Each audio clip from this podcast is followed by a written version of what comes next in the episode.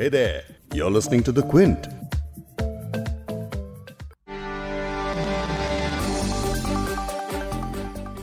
घर में अगर ज़्यादा रकम इकट्ठी हो जाती है तो कहा जाता है कि बैंक में जमा कर देना चाहिए ताकि पैसा सुरक्षित रहे और ये ज़रूरत पड़ने पर काम आ जाए। लेकिन अब तो एक के बाद एक बैंकों से बुरी खबरें आने के बाद बैंक में पैसा रखते हुए भी डर लगता है।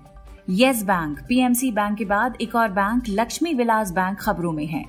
हुआ यह है कि केंद्र सरकार ने वित्तीय संकट से गुजर रहे प्राइवेट सेक्टर के लक्ष्मी विलास बैंक पर 7 नवंबर के बाद से एक महीने तक मॉरिटोरियम लगाया है।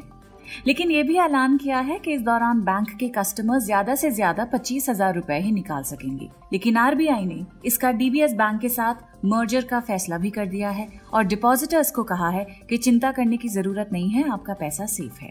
तो एक तरफ़ इसे राहत की खबर बताया जा रहा है तो दूसरी तरफ़ कर्मचारी संगठन इसका विरोध कर रहे हैं। लेकिन इस बैंक के अकाउंट होल्डर्स का क्या कहना है? आज पॉडकास्ट में इन्हीं सब मुद्दों पर बात करेंगे।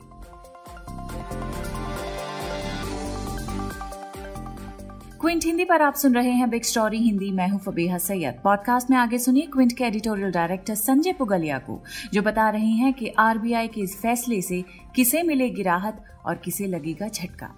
ज़ाहिर है कि आरबीआई ने एक अच्छी खासी लर्निंग ले ली और उसके बाद इस काम को उसने बहुत स्मूथ ढंग से किया है। अब हमको लगता नहीं है कि किसी की कोई आपत्ति आएगी जिसको कोई सुनेगा। ये ध्यान रखने की बात है कि ये साउथ इंडिया के बैंक हैं जो थोड़ा पुराने ढर्रे पर चलते हैं।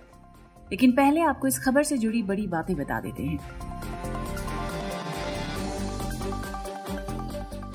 18 नवंबर को अचानक खबर आई कि लक्ष्मी विलास बैंक पर एक महीने के लिए मॉरिटोरियम लगा दिया गया है और बैंक से निकासी की सीमा घटाकर पच्चीस हज़ार रूपए कर दी गई है। आपको बता दें कि आरबीआई ने बैंक के बोर्ड को भी इस एक महीने के लिए दरकिनार कर दिया है और कैनरा बैंक के पूर्व non executive chairman T N Manoharan को एडमिनिस्ट्रेटर नियुक्त किया है। टीएन मनोहरन ने बैंक की वित्तीय हालात के बारे में जानकारी दी है। उन्होंने बताया कि फ़िलहाल बैंक के 4,100 कर्मचारी हैं और बैंक की पाँच ब्रांचेस काम कर रही हैं। पिछले सालों में बैंक को हुए भारी घाटे की वजह से बैंक के एसेट क्वालिटी पर असर हुआ है और बैंक को सितंबर 2019 में प्रॉम्प्ट करेक्टिव एक्शन यानी पीसीए में भी डाल दिया गया था। उन्होंने ये भी बताया कि लक्ष्मी विलास बैंक का मर्जर डीबीएस इंडिया के साथ कराया जाएगा और उन्हें विश्वास है कि ये सफलतापूर्वक हो सकेगा। उन्होंने सफ़ाई दी है कि डिपॉजिटर्स को डरने की बिल्कुल भी ज़रूरत नहीं है। अब इस मामले में आरबीआई ने भी बयान जारी करके बताया है कि बैंक के पास खराब वित्तीय हालत से उबरने के लिए कोई खास योजना नहीं थी। मॉरिटोरियम लगाने के अलावा केंद्र सरकार के पास कोई विकल्प ही नहीं बचा था। और उन्होंने ये भी बताया कि सरकार ने बैंकिंग रेगुलेशन एक्ट के सेक्शन 45 के तहत मॉरिटोरियम लगाने का कदम उठाया है। अब इसमें राहत की बात क्या है? राहत की बात यह है कि पिछले बर्बाद बैंकों की दास्तान में ये चैप्टर लक्ष्मी विलास बैंक का चैप्टर किस तरह से राहत की खबर है? इसे समझते हैं क्विंट के एडिटोरियल डायरेक्टर संजय पुगलिया से। दरअसल इसमें एक राहत की बात यह सामने आई कि आरबीआई ने डिपॉजिटर्स का ध्यान रखा, जैसा कि येस बैंक या पीएमसी बैंक के समय में हुआ था कि डिपॉजिटर्स के बीच में बहुत कंफ्यूजन था और उनको बहुत दिक्कतों का सामना करना पड़ा। उसमें इन्होंने क्लैरिटी दे दी कि पच्चीस हज़ार रुपए तक अब अभी निकाल सकते हैं। तो डिपॉजिटर्स को पूरी तरह से प्रोटेक्ट किया गया। लेकिन दूसरी जो बड़ी अच्छी खबर आई है, वो ये है कि आरबीआई ने सिंगापुर का एक बैंक है डीबीएस उसकी जो भारत में शाखा है डीबीएस इंडिया उसको चुना कि वो इसका पूरा मर्जर कर ले, पूरा बैंक जो विजय, ये लक्ष्मी विलास बैंक है, ये पूरी तरह से डीबीएस में मिल जाए। ये पहला एक नया प्रयोग किया है आरबीआई ने। विदेशी पूंजी है ये, विदेशी बैंक है होली ओन्ड सब्सिडरी कहते हैं इसको। उसने इस बैंक को अपने हाथ में लेने का फैसला किया और टेबल पर 2500 करोड़ रुपए रख दिए। इसका अर्थ यह हुआ कि वो अब पैसा ले करके आएगा। बैंक एक जितना ज़रूरत है, जितनी ज़रूरत है, उतना कैपिटलाइज हो जाएगा। इसमें जो नुकसान हुआ है, वो शेयर होल्डरों का नुकसान हुआ है। शेयर होल्डर की कैपिटल अब ज़ीरो हो गई, क्योंकि वो पहले से निगेटिव पूंजी के तौर पर यह बैंक चल रहा था। पौने पाँच परसेंट निगेटिव इक्विटी पूंजी थी इस बैंक में, यानी कि पूरी पूंजी उड़ गई और माइनस पाँच परसेंट के आसपास पहुँच गए थे। एनपीए इस बैंक का था करीबन पच्चीस परसेंट का। बैंक के आपस में प्रमोटरों के झगड़े चल रहे थे, जिसके कारण वो लोग इन्वेस्टर्स को ला नहीं पा रहे थे आश्वासन देने के बावजूद आरबीआई को वो कभी ये जाके कह नहीं पाए कि हमारे पास एक इन्वेस्टर तैयार है। अभी एक एनबीएफसी तैयार हुआ था क्लिस कैपिटल लेकिन उसके पास सिर्फ़ 1700 करोड़ रुपए सामने रखने को थे तो आरबीआई ने डीबीएस इंडिया के पक्ष में फैसला लिया। लेकिन इस मर्जर को लेकर इन्वेस्टर्स परेशान हैं। क्विंट से खास बात करते हुए all India bank employees association के महासचिव सी एच वेंकट चेलम ने अपनी नाराज़गी जताई है। उन्होंने कहा है कि रिज़र्व बैंक को क्यों नहीं अंदाज़ा था कि ऐसा होने वाला है। वो लगातार बैंक को ऑडिट करते रहते हैं। उनको लक्ष्मी विलास बैंक को चेतावनी देनी चाहिए थी कि सावधान रहें। वेंकट चेलम कहते हैं कि आरबीआई बैंकों का डॉक्टर है। उसको पता होता है कि किस मरीज़ को किस दवा की ज़रूरत है। लेकिन आरबीआई ने सीधा डेथ सर्टिफिकेट जारी कर दिया। अब ए आई बी ई ए यानी कि all India bank employees association ने मांग की है कि पूरे मामले की अच्छे से जाँच होनी चाहिए और आरबीआई की भूमिका को परखा जाना चाहिए। All India bank employees association की बॉडी ने लक्ष्मी विलास बैंक के मैनेजमेंट को भी बैंक की बर्बादी के लिए जिम्मेदार माना है। क्विंट ने बैंक के कुछ कस्टमर से बात भी की है। उन्होंने बताया कि बैंक पर मॉरिटोरियम लगने की खबर सुनने के बाद उनको झटका लग गया।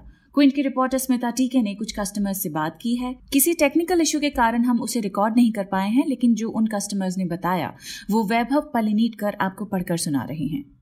हम बहुत ही साधारण और मिडिल क्लास परिवार से हैं। हमें सिर्फ़ पच्चीस हज़ार रुपये निकालने की छूट दी गई है, लेकिन अब इस बैंक में अपने पैसे भविष्य में रखने को लेकर हम चिंतित हैं। हालाँकि बैंक के नए एडमिनिस्ट्रेटर टी एन मनोहरन ने आश्वस्त किया है कि मॉरिटोरियम खत्म होने से पहले बैंक को संकट से निकालने की ठोस योजना तैयार की जाएगी। लेकिन उसके पहले ही बैंक की ब्रांच और एटीएम पहले की तरह काम करना शुरू कर देंगे। ये प्राथमिकता पर किया जाएगा। फ़िलहाल जो भी लक्ष्मी विलास बैंक के कर्मचारी हैं, वो डीबीएस बैंक इंडिया के कर्मचारी के तौर पर काम करेंगे। जब तक दोनों बैंकों का मर्जर नहीं हो जाता, तब तक बैंक्स जिस तरह काम कर रहे थे, बिल्कुल वैसे ही करते रहेंगे। अब जरा लक्ष्मी विलास बैंक की छोटी सी हिस्ट्री आपको बता देते हैं। लक्ष्मी विलास बैंक की स्थापना 1926 में तमिलनाडु में हुई थी। इसके बाद बैंक ने महाराष्ट्र, कर्नाटक केरल, नई दिल्ली, मध्य प्रदेश, गुजरात और कोलकाता में भी अपनी ब्रांचेस खोल ली पिछले तीन साल से बैंक कई सारी वित्तीय संकटों से गुजर रहा था, साथ ही इस बैंक में गवर्नेंस के भी इश्यूज़ थे। दूसरी तरफ़ आरबीआई ने जिस बैंक को लक्ष्मी विलास बैंक के साथ मर्जर करने के लिए चुना है, वो एक सिंगापुर का बैंक है, जिसका नाम है डीबीएस इसकी भारत में ब्रांच डीबीएस इंडिया के नाम से है। तो क्या इस मर्जर से ग्लोबल इन्वेस्टर्स के लिए कोई मैसेज जाता है कि नहीं? इसके बारे में जानते हैं संजय पुगलिया से। ये एक अच्छा सिग्नल जाएगा विदेशी बैंकों को कि आपको भारत में एक्सपांशन करना है तो आप एक्विजिशन और मर्जर के ज़रिए भी ये काम कर सकते हैं। कि ये झटका कम और एक राहत के तौर पर खबर आई, उसका अर्थ ये है कि शायद येस बैंक, पीएमसी बैंक और डीएचएफएल और आईएलएफएस दो एनबीएफसी और दो बैंक हुए। इनके डूबने के बाद, इनकी मरम्मत करने के बाद डिपॉजिटरों का इंटरेस्ट बचाने के बाद, अब ऐसा लगता है कि शायद और बड़े कोई बैंक ऐसे ना हो जो कि इस तरह से डूबने के कगार पर हों और जिनको बचाने के लिए आरबीआई को आगे आना पड़े। कुछ छोटे मोटे बैंक हो सकते हैं, कुछ कोऑपरेटिव बैंक हो सकते हैं, लेकिन ज़ाहिर है कि आरबीआई ने एक अच्छी खासी लर्निंग ले ली और उसके बाद इस काम को उसने बहुत स्मूथ ढंग से किया है। अब हमको लगता नहीं है कि किसी की कोई आपत्ति आएगी जिसको कोई सुनेगा। ये ध्यान रखने की बात है कि ये साउथ इंडिया के बैंक हैं, जो थोड़ा पुराने ढर्रे पर चलते हैं। वहाँ की यूनियनें बड़ी स्ट्रांग हैं, जैसे एक दूसरा बैंक अभी सुर्खियों में रहता है, धनलक्ष्मी बैंक। वो केरल का है। ये लक्ष्मी विलास बैंक ये तमिलनाडु का है। और यहाँ पर यूनियनें चूँकि मज़बूत हैं तो अभी वो थोड़ा बहुत इसमें प्रतिरोध करेंगी, लेकिन उससे कुछ ज़्यादा फ़र्क पड़ने वाला नहीं है।